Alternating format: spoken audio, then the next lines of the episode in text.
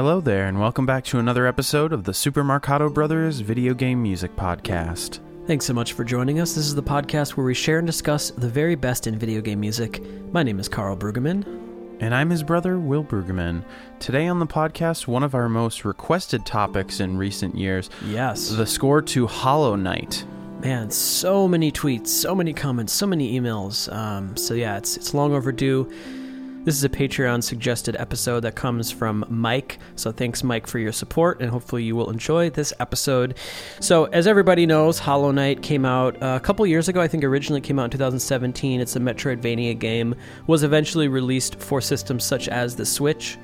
Um, this is a game that I I don't think either of us have had a chance to play this game yet, but this is a game that me and Joe have been considering checking out and, and, trying out at some point, so I'm sure we'll get around to it. We have so many other games that we want to get to as well. Um, but yeah, this score is so beloved and just held in such a high esteem, uh, it seems, with, with the VGM community. Yeah, and I think it's because. Uh, it's a very sensitive, beautiful, and atmospheric score. And I think mm-hmm. that kind of music and anything with attention to detail, especially when it's coupled with a great game and sort of an immersive experience, I think people tend to really have a strong emotional connection. I think it's one of the great yeah. things about video game music is it has the capacity to sort of imprint on your memories. And since in games your agency is like allowing you to make choices and do things, the the music serves sort of a different purpose maybe than it does in other forms of media music.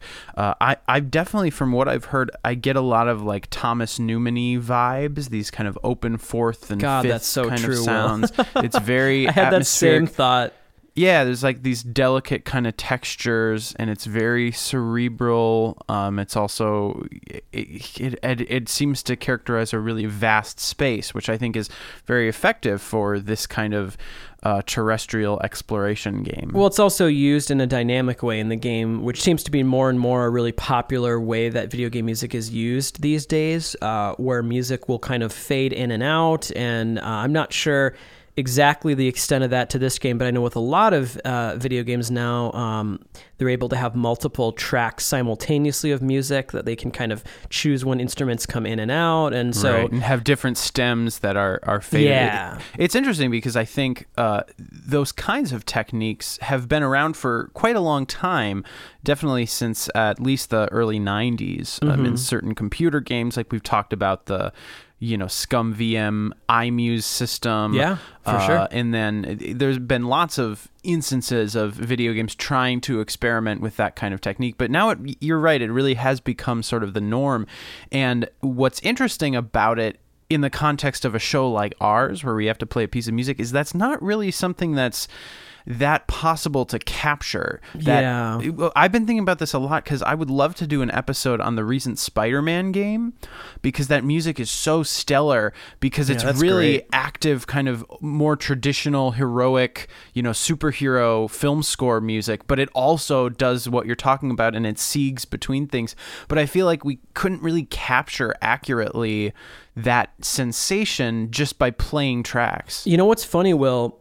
How many times has this happened with Patreon suggested episodes where it's a score like this where it really is hard to to truly capture what is maybe special about it when it comes right. to the the implementation. And so a lot of our patrons are making it hard for us, but we're going to try our best here today. I think we're going to just, you know, talk about the music, talk about our reactions to this to this music by wonderful composer Christopher Larkin, who's an Australian game and film composer. And uh, yeah, let's just dive into this music and just see see what we think of it. What you guys heard playing in was a perfect way to set the tone. That was Reflection. Um, and let's keep going here. We're going to play the first track on the score. So what's nice, this soundtrack, uh, I think it has 26 tracks, and so we only had to cut about uh, seven or so uh, for today's episode. So most of the stuff we're able to include today. Let's start things off with Enter Hallownest. Well,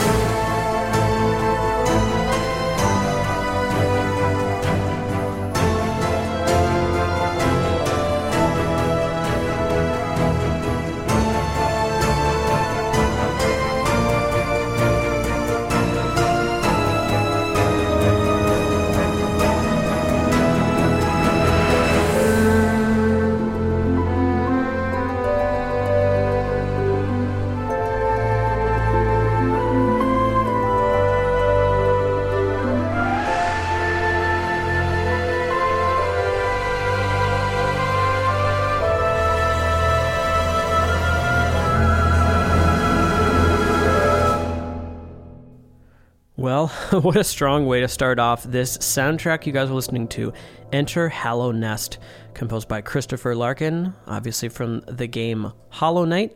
And one thing, again, sometimes I feel like I need to make these disclaimers at uh, the top of these episodes. This is not going to be an opportunity to listen to this entire soundtrack, and so obviously there's going to be things that we won't be able to hear. Uh, we have both of us, we have listened to this whole score, so don't worry about that. We're just going to kind of try to give our reactions, our take on on this music and get through as much as we can. And the other thing is that because we haven't played it, it does require that this analysis be, for the most part, context free, which I know mm-hmm. that when talking about medium music, it it's very important to understand the context because these pieces weren't written in a vacuum. However, I would say that for the most part in video game music, and I think especially most of the games we choose, one of the reasons why we even wanted to start this podcast is almost to extricate the music from its context in the game and analyze it that way. Yeah, I Where agree. on a show like Underscore, we're probably more talking about the music in context. Um, and I do feel like this Hollow Knight music, even with what we were saying, it does sort of stand on its own. You can listen oh, to absolutely. it and garner lots of different emotional facets from it and also a track like this has a really pretty melody and a really nice very present arrangement you know we talked about the score maybe having a sense of atmosphere but that doesn't mean it's necessarily atmospheric music you know it just it has that mood to it yeah, I mean, it kind of has both elements because I, I love how the Hollow Knight score because it's it, it is very atmospheric and moody, but it's surprisingly melodic. Right. Um, there's a couple of pieces of music that that feel like they they don't really have a melody in at all. But I would say most of the tracks actually do have a fairly strong present melody. So that was something that kind of surprised me when I was first listening to it because I thought I expected what what I was going to get out of it, and and I got to say that I was pleasantly surprised. So that's yeah, that's pretty cool. This track of all the ones that I've heard has a um, very much the sound of uh, I wouldn't say modern film music, but just uh, in the way that the arrangement is constructed, that is built on this bed of kind of ostinato rhythms. Yeah, the chords, the the um, sort of drama of it. It definitely has that sort of modern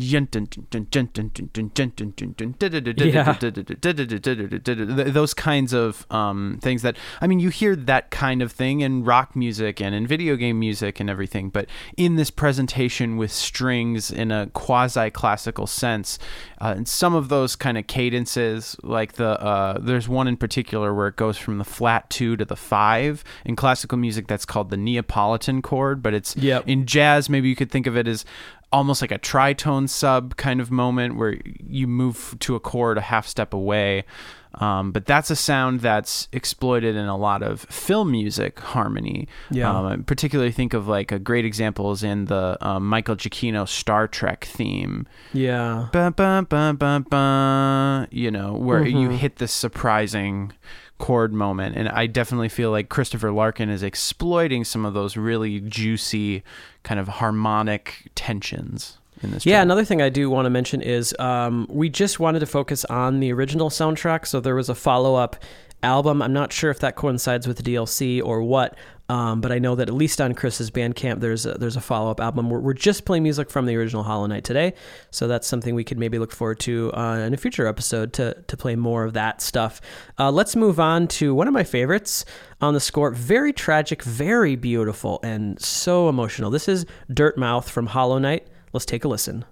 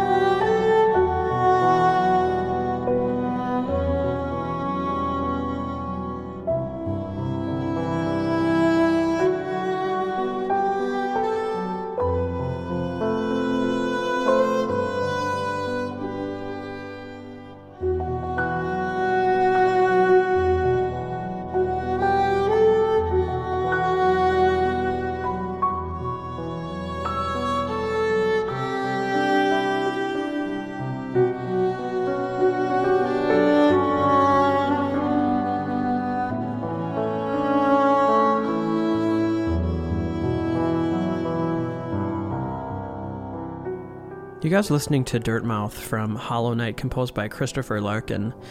And another thing I was pleasantly surprised with when I was maybe first listening to the score, but especially when I was more intently listening to it this past week uh, to prepare for this, is there actually is quite a bit of diversity, more more than you would expect uh, with this entire soundtrack. There are there are moments when I not necessarily in, in what we've heard so far, but when I was listening to the score, there were definitely moments that reminded me of actually Metroid music and something that would maybe fit in the Metroid series. Sure. Um, there's a lot of different ways that Chris is able to explore darkness uh, emotionally with with this music. This particular track seems to me to be he was going for something really emotional and tragic that almost makes you want to weep. Yeah, definitely. And there's a harmonically uh, this particular composition utilizes like a concept called modal borrowing. We've talked a lot about music that uses the modes, you know, whether it's Dorian or Phrygian, Mixolydian, um, whatever. Uh, but this is a track that isn't sort of like nested in one particular mode. It sounds vaguely Dorian because we have the natural six in the tonic chord, um, yet sometimes it'll go to the flat six chord, which is more part of like the modal minor. So it's uh, there's a tension built into it that there's this ambiguity as to like what is the sort of stable tonic sound. Something that I really love is that we get that natural six, that um, ba, ba, ba, ba, ba, ba, that that sort of sound, that rub. But the melody is also yeah, yeah, Yeah. da, da. It's leaning on the ninth, so we have that rub of the ninth against the third and the root, and we have that rub of the sixth against Oh, the it's fifth. so emotional, It- isn't it's it? very pretty, and then I like some of the surprising chords that it'll go to. The melody will land to a seeming resolution, but then that becomes like the major seventh of a new chord. It's a very natural way of um, using either non-functional harmony or the sound of like a borrowed chord, a, Right. chord that doesn't belong in the key but adds a surprising degree of color. That is an amazing piece of music. Definitely one of the strongest in the whole score. I have no idea what we're going to do for track of the week, so maybe we'll have to just decide at the end. But to me, that is a possible contender. Yeah, definitely. Very, very good. It's really pretty. I like all the solo violin stuff. Me too. Let's move on to False Knight, composed by Christopher Larkin. Let's take a listen.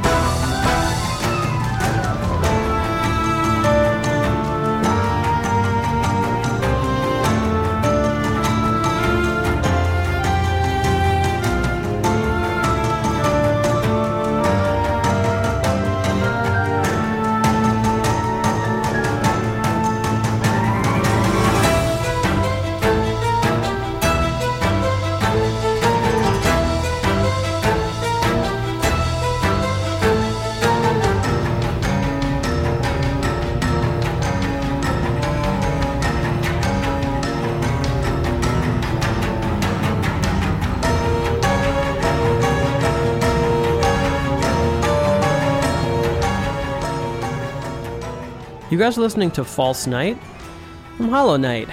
And yeah, I'm definitely really glad that Chris is such a melodic composer. Um, this is a this track is a really great example of that fact because it starts out feeling I don't want to say textbook, but we've heard a lot of that climactic modern score media music before. Um, and so I thought I knew what to expect with this track, and then when that melody came in, again, it was a nice surprise. But but it, it, doesn't let up on the energy and on, on the rhythmic drive. Right. So it kind of has it kind of has like a dual purpose. Um, also, overall, one thing I'll say about Chris's work with Hollow Knight is it's all very restrained. I mean, he could have gone Yeah. bigger and more bombastic with this, but it wouldn't have necessarily fit uh, the tone that he already established. So even with the track like this, that it is more bombastic, it's still kind of this slightly smaller ensemble. Yeah, that's something that I, I really enjoyed about this piece is uh, the compositional instincts don't necessarily uh, feel like they're totally um, being matched in the arrangement style, and that's not a bad thing. I think that's mm-hmm. a good thing. That it's not just kind of. I, I think sometimes as a composer, especially when you're starting off, um, you don't always know to trust your instincts uh, because yeah. you have an instinct for oh a moment like this should do something like this but then oftentimes you're sort of subconsciously just recreating a cliche that you've identified where what i think christopher's doing here is the this piece of music like carl said this ostinato driven rhythmic action sounding music is, is something we've heard before but maybe not necessarily with this particular quirky instrumentation the yeah. emphasis on um, almost like a string quartet kind of a sound or just chamber strings. We can make out the individual timbres of the cello, of the violin, rather than a full string section necessarily. It's more and, effective, honestly. Yeah, because it also it sounds different, like production wise and just sonically, it sounds different than mm-hmm. what we would typically get uh, from a modern video game score, and I think that really does go a long way. And it, there's a lot more. There's a lot more context that's earned when you create your own sound in terms of Absolutely. instrumentation and timbre. It it creates a, a, a, world more where we're kind of trained to just hear the sound of an orchestra is like mm-hmm. a general texture. Well, that's one thing. I, again, I think Chris did a great job of is is the use of how he sequenced this music and the samples that he used and the sounds that he used. Um, they definitely feel new and fresh, and they don't necessarily remind me of the sound of other scores. So he did a great job carving that out. Uh, let's move on to personally, this probably is my favorite track in the game. This might be my vote for track of the week. We'll have to see. It's very beautiful. It's called Green Path. It's also very mysterious, and it's one of those pieces that. I think a lot of people, if they didn't know anything about this game, uh, you could maybe try to trick them that this was a Japanese composer because it kind of feels like it maybe has some something in common with um, uh, you know old school video game music. It's just very mysterious and beautiful. Let's take a listen to Green Path.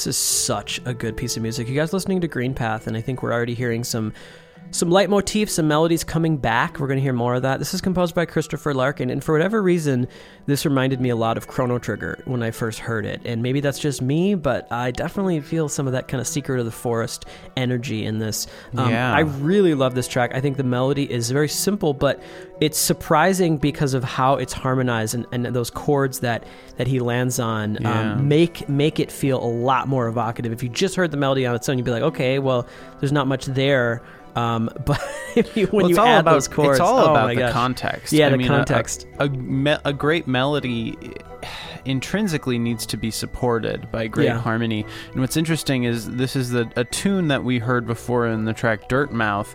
But there, uh, we didn't move from our tonic chord until a little bit later, where the whole Right. the kind of palette of this song is the you know the harmonic rhythm is much more contracted, and we seem to overall be in more of like a major space. So when you have that ya da da da da da da, you know when it goes up to the that Yeah. that pitch right there that we heard is almost like that Dorian sound in the other track, and it was Mm-hmm. rubbing against that tonic chord.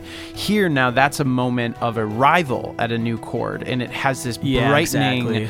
Uh, magical sound. There's something about this track that's kind of like this bustling energy and excitement, Mm-hmm. um, but it, it's still again very restrained.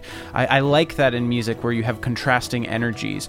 You have this energy of like the music wants to grow and it wants to bubble up and get exciting, but it's it's being restrained. I think there's like a built-in Mm-hmm. tension there that's really captivating whenever you can do that of kind of have multiple desires simultaneously. without knowing the the in-game context to me what this is conjuring is a sense of nature and like bustling life Mm-hmm. um, but maybe something under the surface that is maybe a little dangerous that's kind of what i'm getting from this music Yeah, it makes me think of like a, a turning point, like in a game. Um, like something important happens, like you're stepping through a doorway into a new kind of world, or like a moment of discovery or something. Because of the way that it's calling back that theme, it, it seems kind of like uh, something really important. In a film, it would be that scene uh, like you know in the movie National Treasure where Nicolas Cage is he steals a Declaration of Independence and stuff. But there's so many scenes in that movie where he'll accidentally,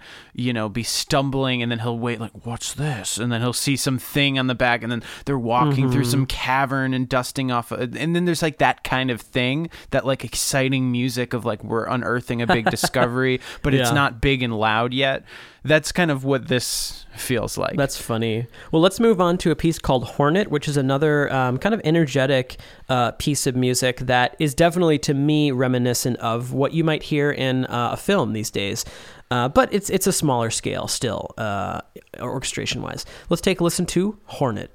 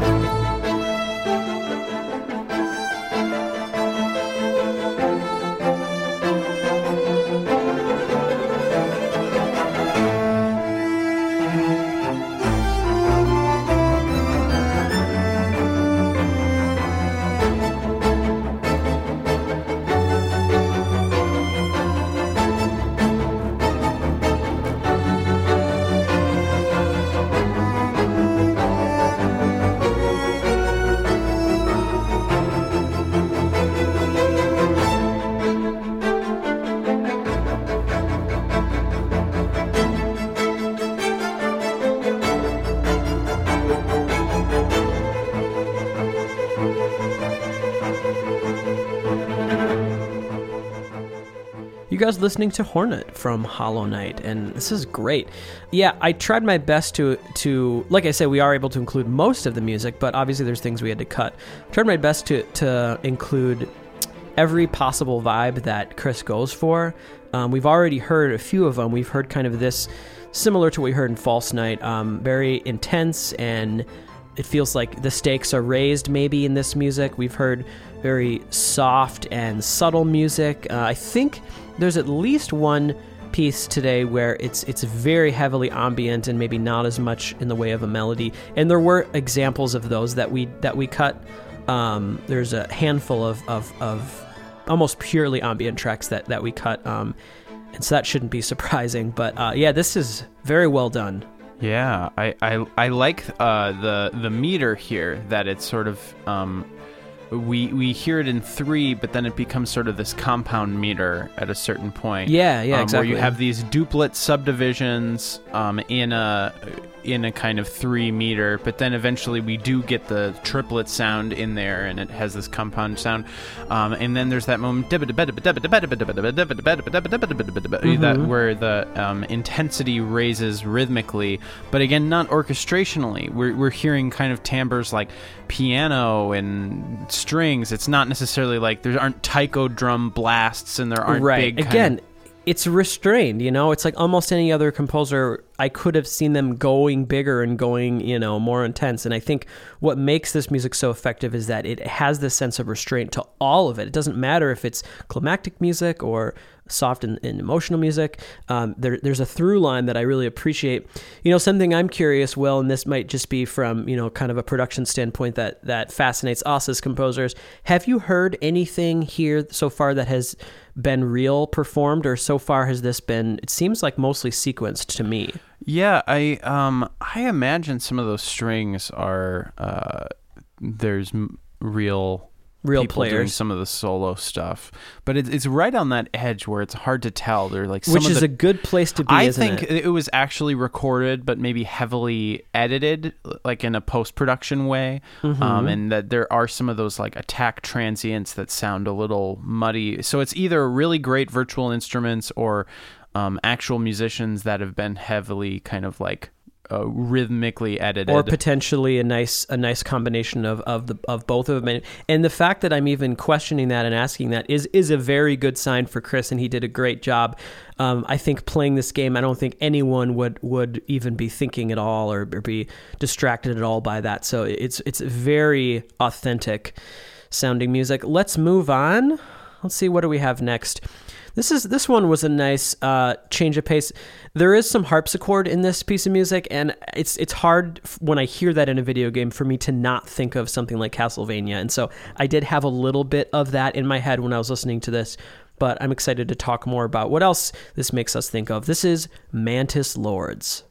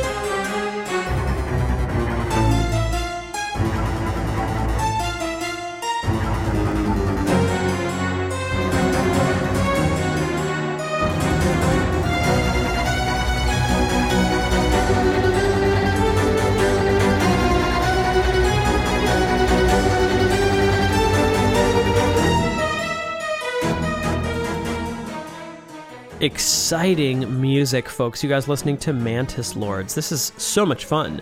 Composed by Christopher Larkin from Hollow Knight.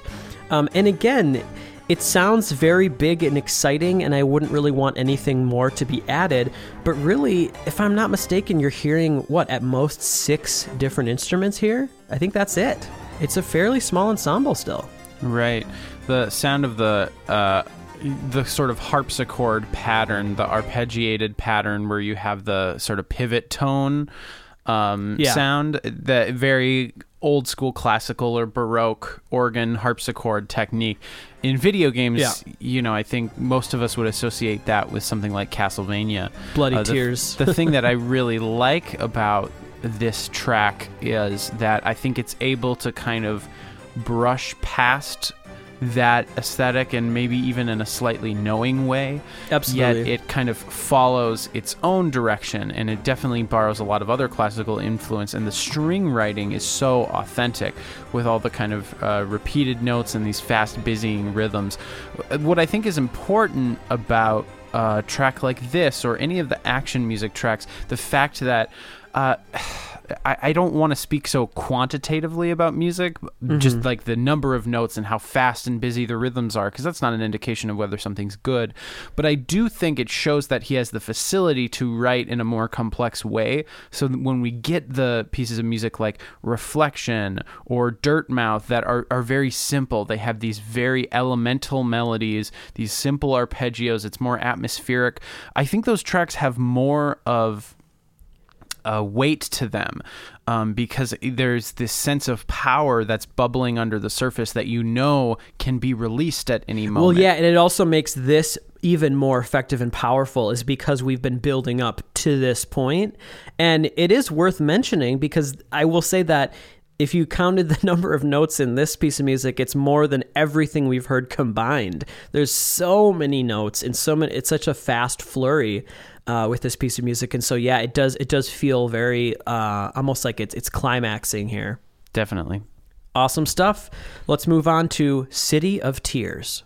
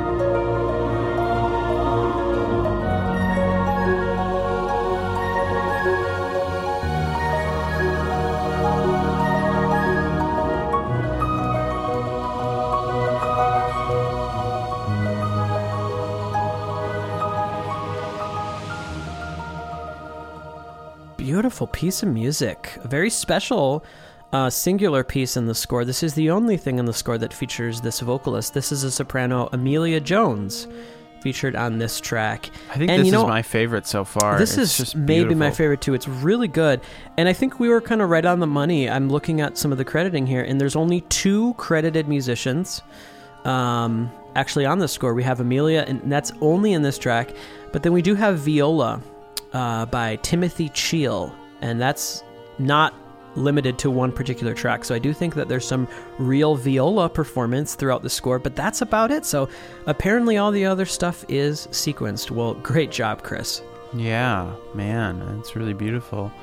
And some of that high stuff that we were assuming was solo violin could have been solo viola in its upper register, and maybe some of that that sound that we were perceiving as like a virtual instrument because it sounded maybe unnatural could have just been hearing the viola the upper reaches, extended yeah, register. Yeah, I was That's I was cool. very impressed, um, really with everything in this piece of music.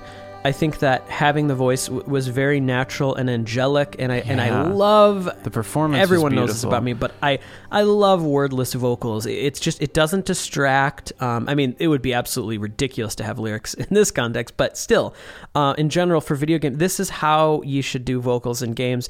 I think Amelia did a great job. Her, her her voice is beautiful, and I don't know if there was any sort of tuning or editing done, but in any case, the pitch is just exquisite, very Well, it's clean very- and pure. It's very ethereal this Yeah. uh, sound of a, a soprano and an upper register with a more or less kind of a straight tone I love it's it. something that you don't get in a lot of classical music unless you're hearing like a countertenor soloist you know oftentimes um, countertenors or boy sopranos um, in the his in the sort of classical tradition would sing without vibrato and you could have these really ethereal light angelic sounds um, but it's actually I, I think it's an incredibly powerful sound of having just this light, airy vocal that's sitting on top of everything else. And I think um, Christopher is very wise about using the power of the human voice in that way to add another level of of breath, of energy, of life into this piece of music. Because I think that's what the voice can do. You know, it, it adds a, a the human element for not to sound cliche or overdone, but like it, it really does. It's the there's this Oh, kind yeah. of living Well, it's um, real, and then element. as good as Chris did with the sequencing, you just can't you can't duplicate that type of performance and expression. And so that's one thing that really elevates this particular piece. For you, Will, do you think the City of Tears outdoes even Green Path so far? Yeah, it's definitely between those two for me. Um, I'll have to see how I'm feeling at the end, but this right. might be my choice for now. Let's keep it in mind. Let's move on to a track that uh, is prettier than it sounds. this is Dung Defender.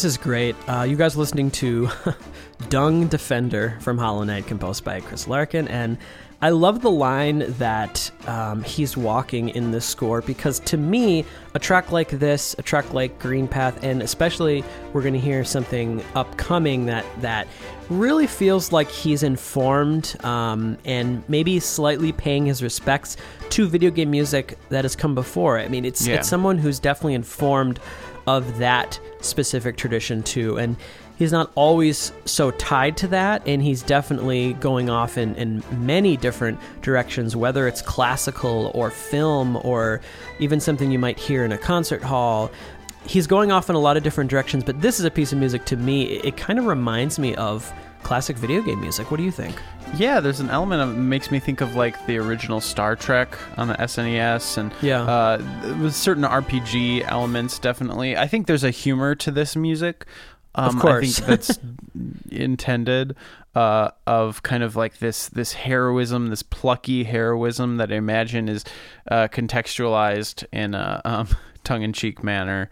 Um, but I, I think it works really well, and it's a good melody. It's uh, all the musical Yeah. elements are, are very strong, and I imagine they could lend themselves to the humor really nicely. The use of the violin for some of the um, kind of percussive elements of the harmony is also very effective at kind of having that humorous, Yeah, I would uh, like to know- quality. particularly with this one, I'd like to know more of the context. I mean, is this a straight up like silly context or part of the game, or um, is it a little bit more serious than we might let on based on the title? No, I think Dung Defender is Hollow Knight's love interest. oh, that's funny. All right, let's move on to Decisive Battle.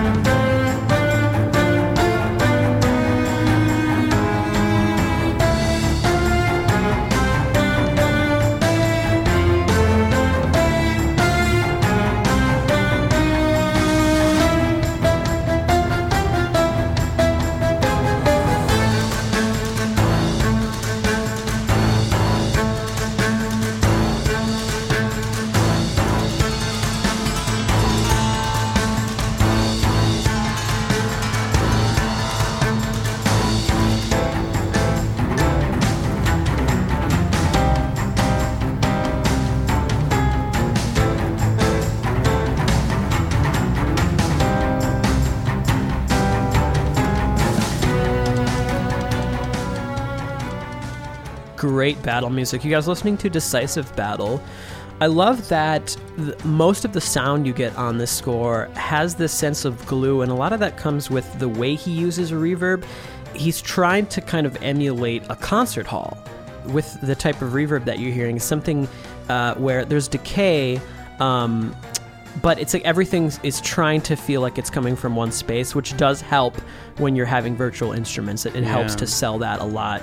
I really like this. Um, he's able to get a little bit of confusion and surprise with the meter changes. Um, mostly a six or a three feel, but he has sections in five, and then he has a section switching from four to five every measure, and so Right. that's one way he's able to get a little bit of that kind of throwing you off off track a little bit uh, musically. Yeah, I, I, I kind of like anything that has that sort of lopsided uh, meter feeling to it, but can also still have like a, a focal melodic element that it isn't purely rhythmic ostinati. It isn't purely an effective kind of uh, groove based sensation. It also can spin a melody around it. I think it's a very difficult thing to do because melodically we're so trained in meters like 4 4, 3 4, 2 4, either even things or um, as far out as people would maybe venture would be like 5 4.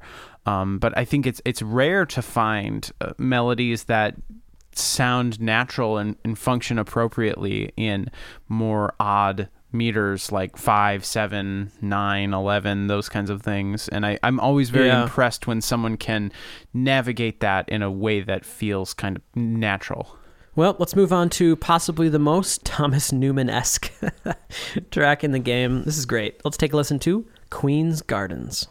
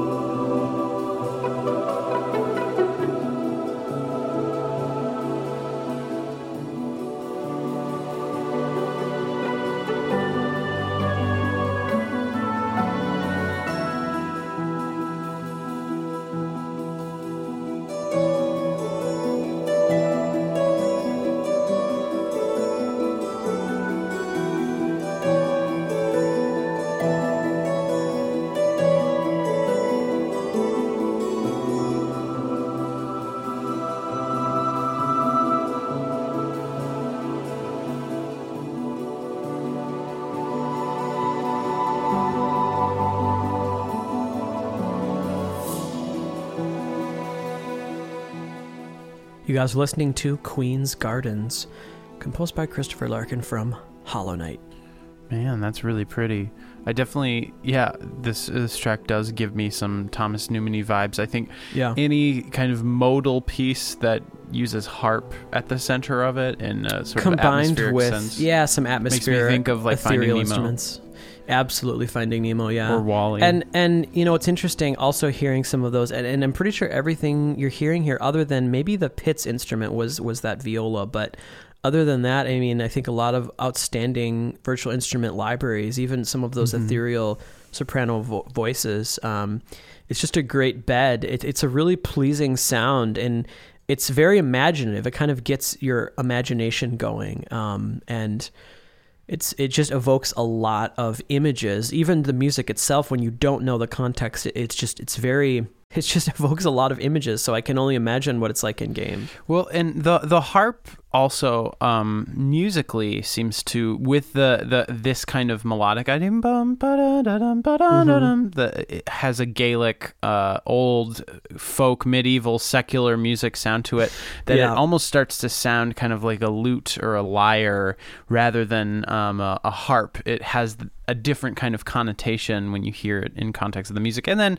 you know, it, a great example for uh, a great opportunity for a piece of video game music to use the Dorian mode again. well just wait dude because this next one is it's using the dorian mode in a classic video game way and to me that there really there's no way that he's not aware of how uh, that was used in let's say the 16-bit era. I mean this could be pulled out of Rudra no Hihō honestly. Um, so this one makes me smile. Let's take a listen to the white lady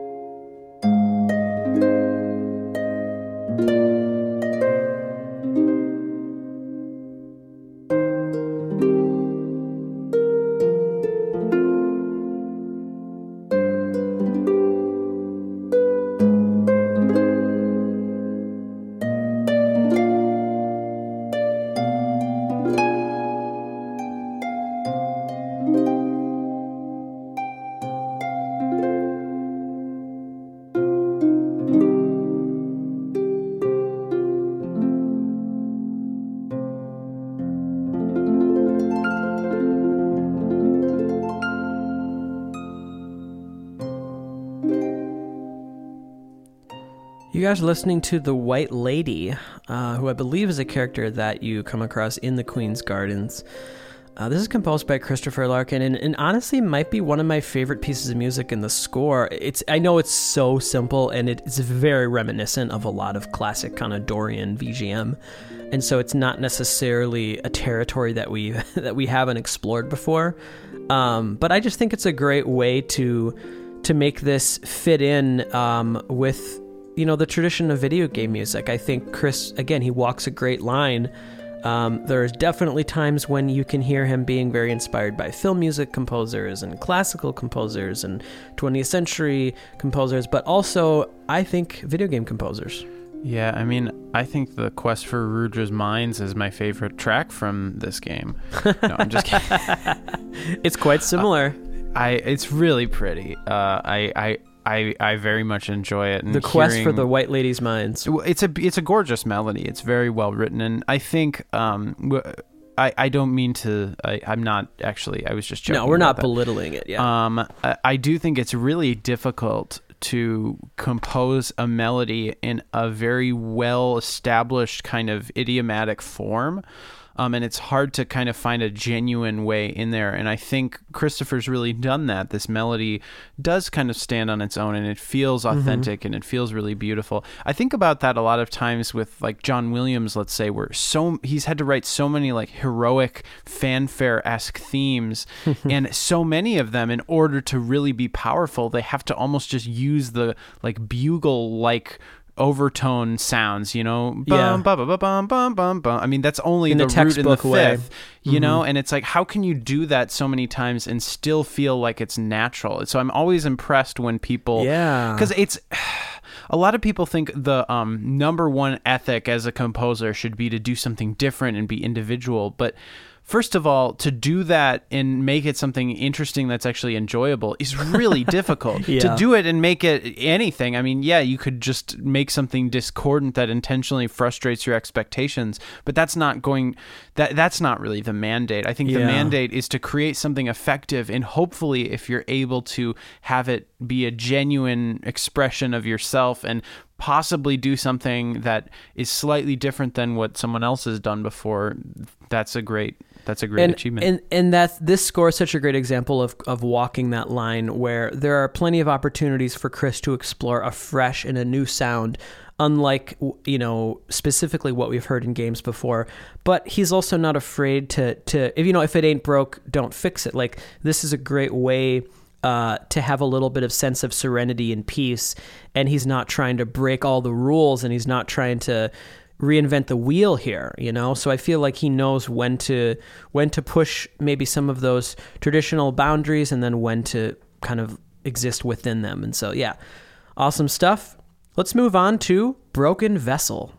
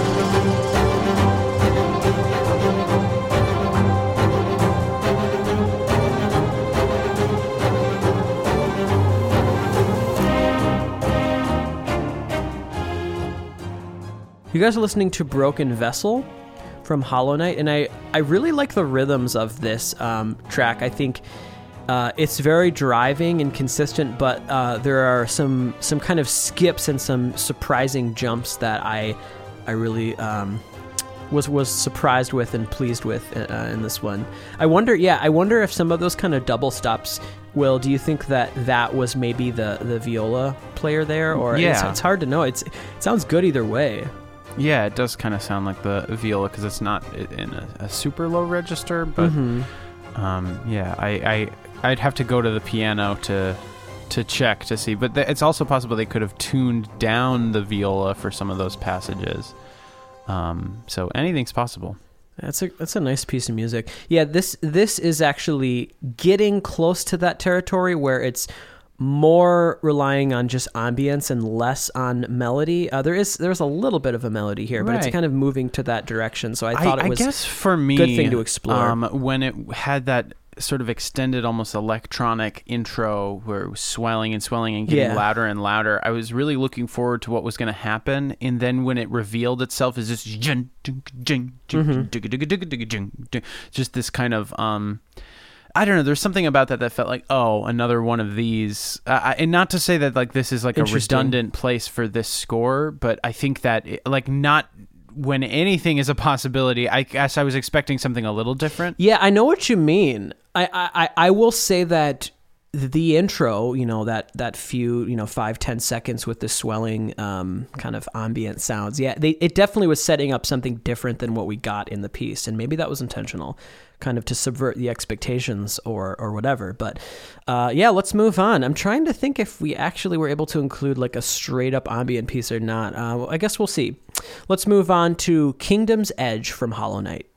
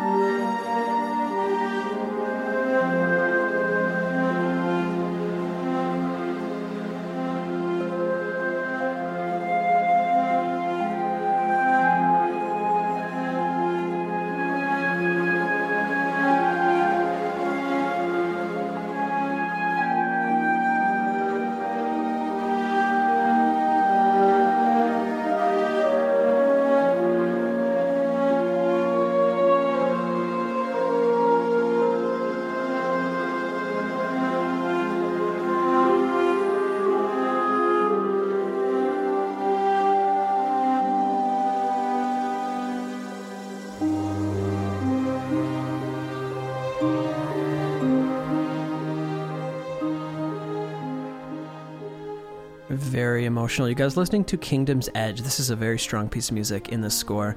And a couple of the tracks that we had to axe that I if I remember correctly were a little bit more ambient. I think one of them was Crystal Peak and then one of them was Dream. I believe that those two and maybe there was a few more as well uh, that were a little bit more ambient. Um, yeah, this one when I was listening to it the first time, it was one of my favorites um, on the score. Ve- a nice standout. Definitely, yeah, I really like it. Uh, uh, something I want to call out orchestrationally is that melody first comes in, and it is flute doubled in unison by the clarinet, which is a really beautiful timbre. Oftentimes, you hear flute and oboe kind of in that context, but this is a really beautiful sound because it, the flute was mostly the timbre that was predominant um, but yet you had a little bit of that pitch variance with the clarinet, and uh, it I imagine it came out of like maybe using virtual instruments of having a smoothening effect, but slowly it almost faded where the flute got quieter and quieter, and then pretty soon it was the clarinet on its own, and then I started to hear clarinet double that pitch with English horn and then eventually th- that pairing kind of ended but it was this really neat sound. It had kind of a french impressionistic quality w- of orchestration where one instrument sound fades into another and that kind of dreamlike blurring the lines between timbre uh, was something that I- I'd never quite heard in this specific way before in one melody line. Um, I thought that was really neat. Absolutely. Yeah, that's a great piece of music. I don't know if anything has topped for me Green Path, um, but I definitely agree that City of Tears was was exquisite. I don't know if anything has topped those. Let's keep going. This is a piece of music called Will. Would you? I guess I would say Nosk. I don't know how else you would say Probably this. Nosk. Nosk from Hollow Knight.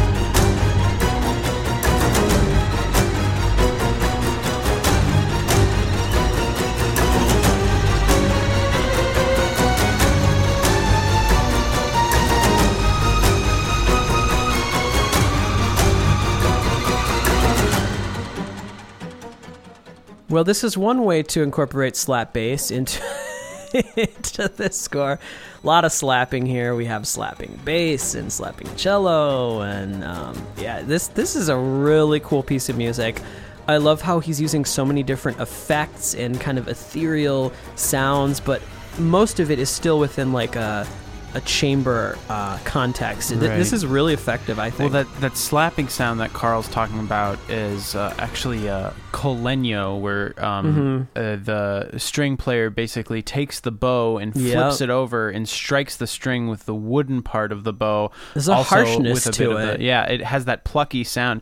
Sometimes I've even seen orchestras where they don't want to damage their bow; they'll even use pencils. Like apparently, in yeah, a lot I've of seen that. in film score when they're when they're doing it um, a col legno passage they'll just use pencils um, Mm-hmm. as to not damage the wood of the very expensive bows that they probably have but uh, Good call, especially in recorded music when you can kind of adjust levels because the myth about col legno is you think you're going to get that biting that kind of plucky sound but in reality uh, it's quite quiet so it really takes a full section to make it loud but when you have the Yeah. advantage to sort of adjust the levels after the fact you can kind of uh, get away with that sort of sound but if you actually heard a real you know like the beginning of mars by holst the planets the blum blum blah blum blum blum blum blum blah blah blah blum blum that Yeah. kind of part it's so quiet but it's kind of quiet for a reason because it's not really something that can be used to give a great amount of volume it more so it works in the basses and the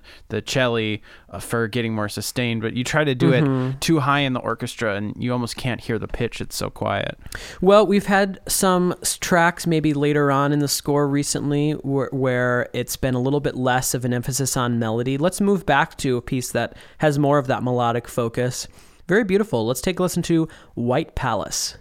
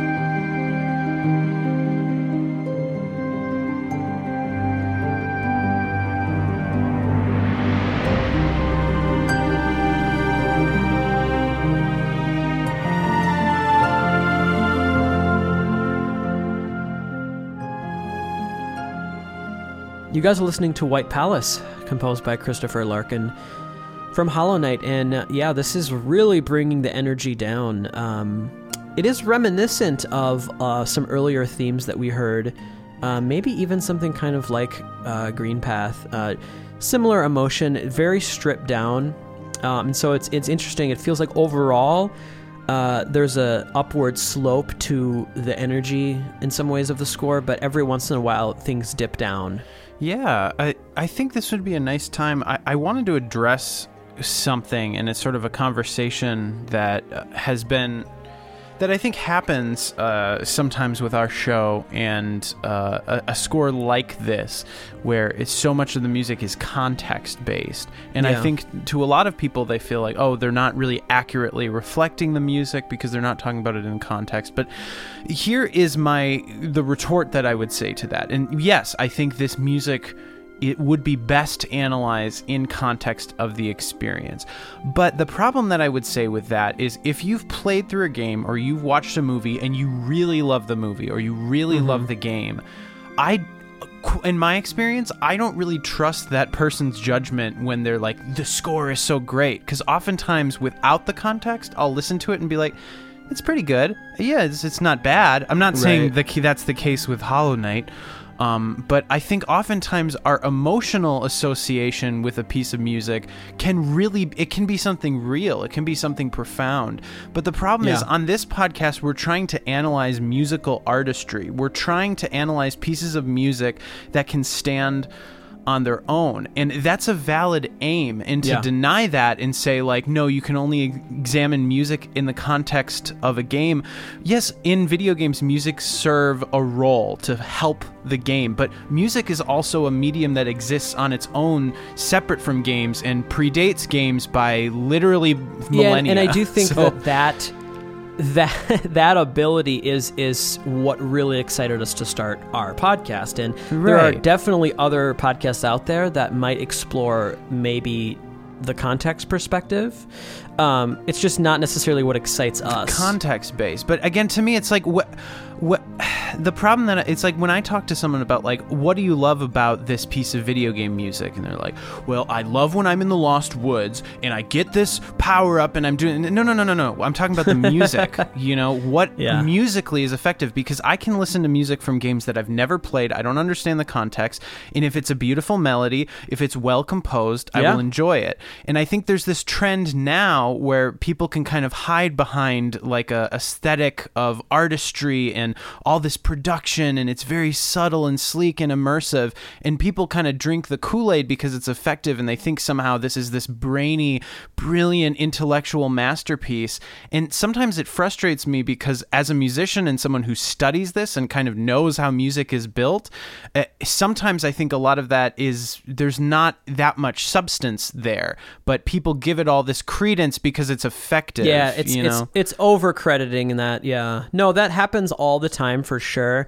And there are definitely instances where uh, you know something will come out and a score will come out and and people are excited about it. And it might just not be something that is a good fit for us on our podcast to explore. And and hopefully that is clear why. And there's plenty of those examples out there. What is interesting is that um, I enjoy the challenge of uh, an episode uh, not necessarily like this isn't a great example because I do think some of this music does stand up on its own. Right. Um, but it seems like some of our Patreon suggested topics tend to be, and this makes sense, you know, topics that we never would have thought of on our own and we never would have really um, added to our own list to do.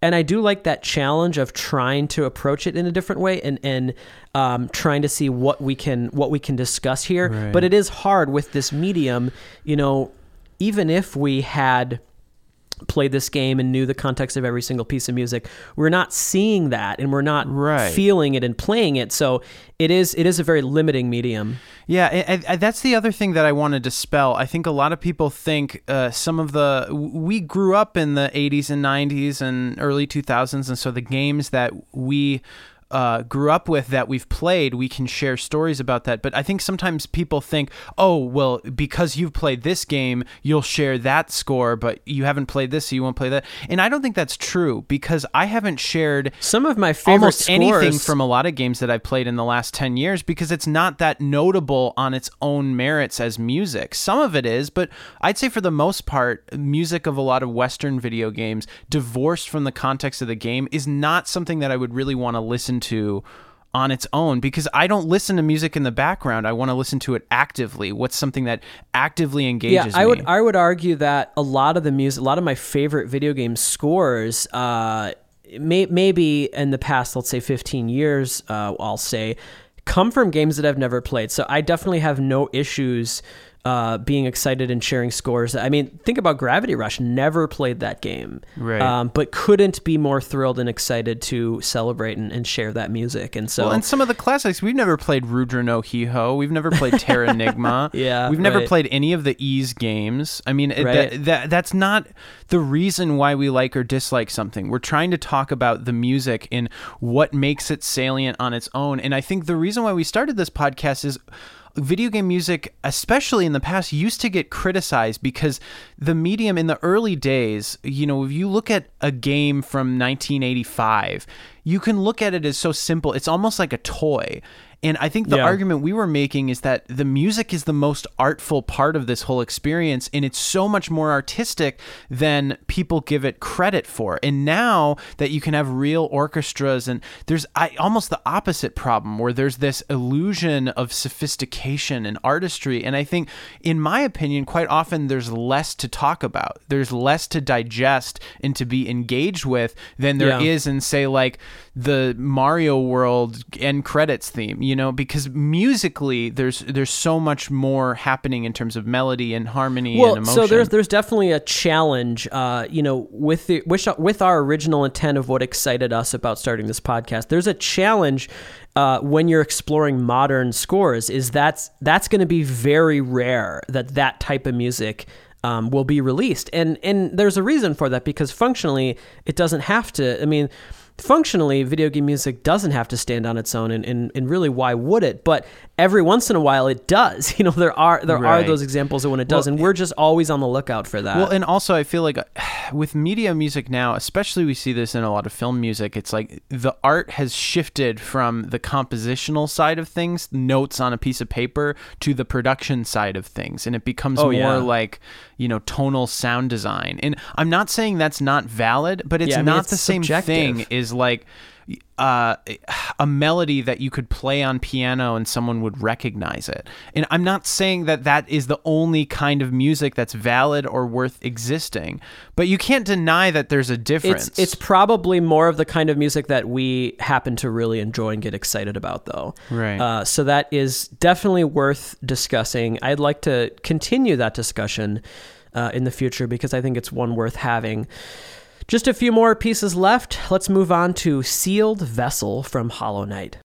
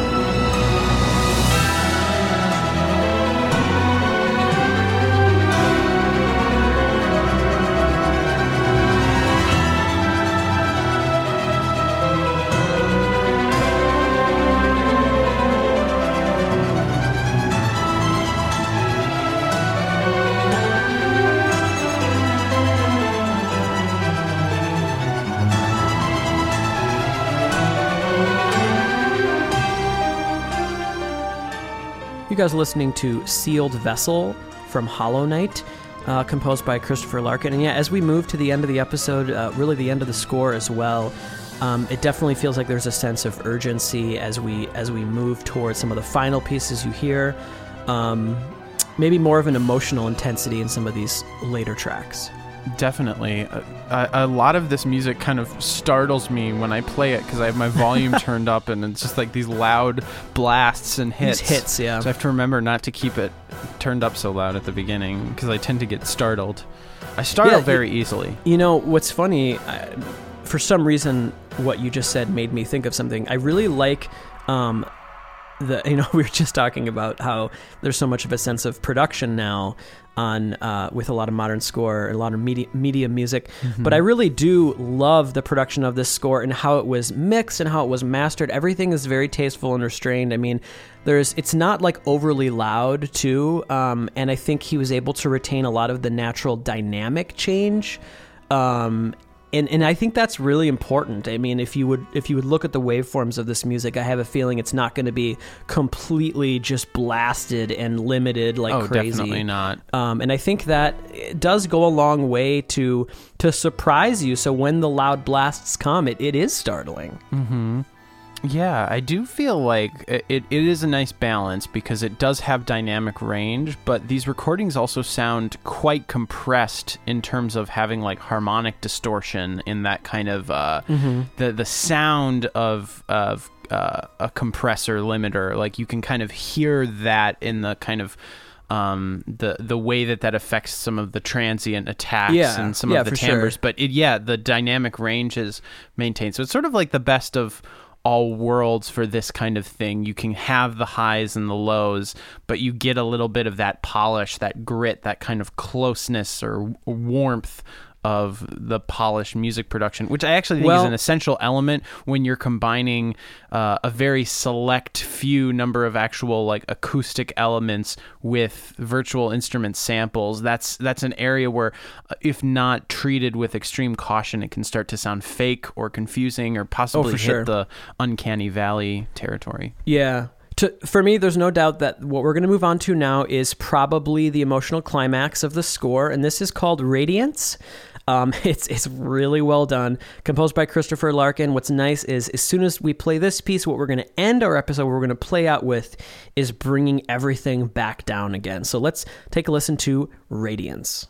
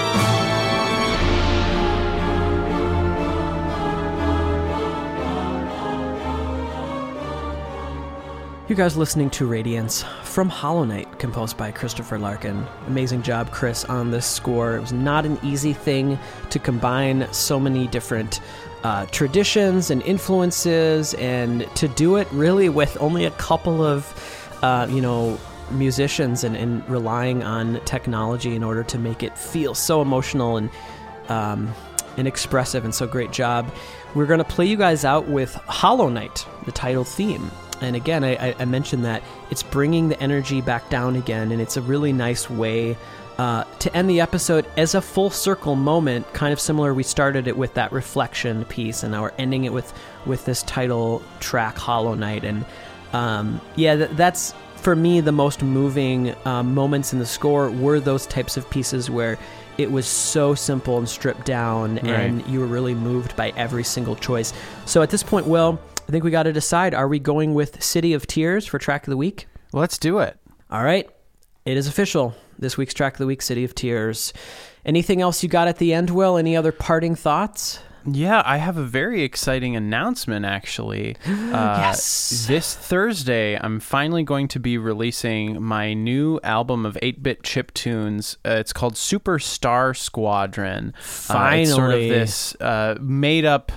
Uh classic retro space shooter kind of a game. It's a project I've been collaborating with our good friend Carlos, who's been making some just unimaginably beautiful art for it. Um, and we've been kind of conceptualizing the game and sort of the mythology and lore and stuff all together. Mm-hmm. But uh, it's going to be a 17 track album of all 8 bit chip tunes tracked on It's Family so Tracker. good, guys. yeah, Uh, I cannot wait for people to hear that. You've yeah, heard you've so heard I- a it w- decent amount on various original showcases, guys. Yeah, I, I took a little bit of a different approach with this one. I'm using the FDS channel, so it's not Yeah. kind of just the three NES channels. And I think I, I went for more of a bombastic production approach, um, things that uh, weren't necessarily my aim for previous projects. But I'm really excited with how it's turned out, and I'm Dude, super I'm so excited, excited. to share with everybody. So I think our plan is to have a listening party on our uh, Marcato Brothers YouTube channel Yeah. um, uh, the night that it comes out. So you can uh, stay tuned. We'll probably post stuff on Facebook about it and in our Discord channel. So I'm really excited. Yeah, we'll let you guys know specific timing. Most likely, I would guess either 8 or 9, maybe 9 ish o'clock central. We'll let you know the details. But yeah, the 12th. So if you're listening to this on day of release, it is this Thursday, which is also Will's birthday. So how fitting. You can give him a shout out at the listening party. All right, guys, we're going to play you out with Hollow Knight. That's about it. My name is Carl Brueggemann. And I'm Will Bergerman. Have a great week, everybody. Peace out.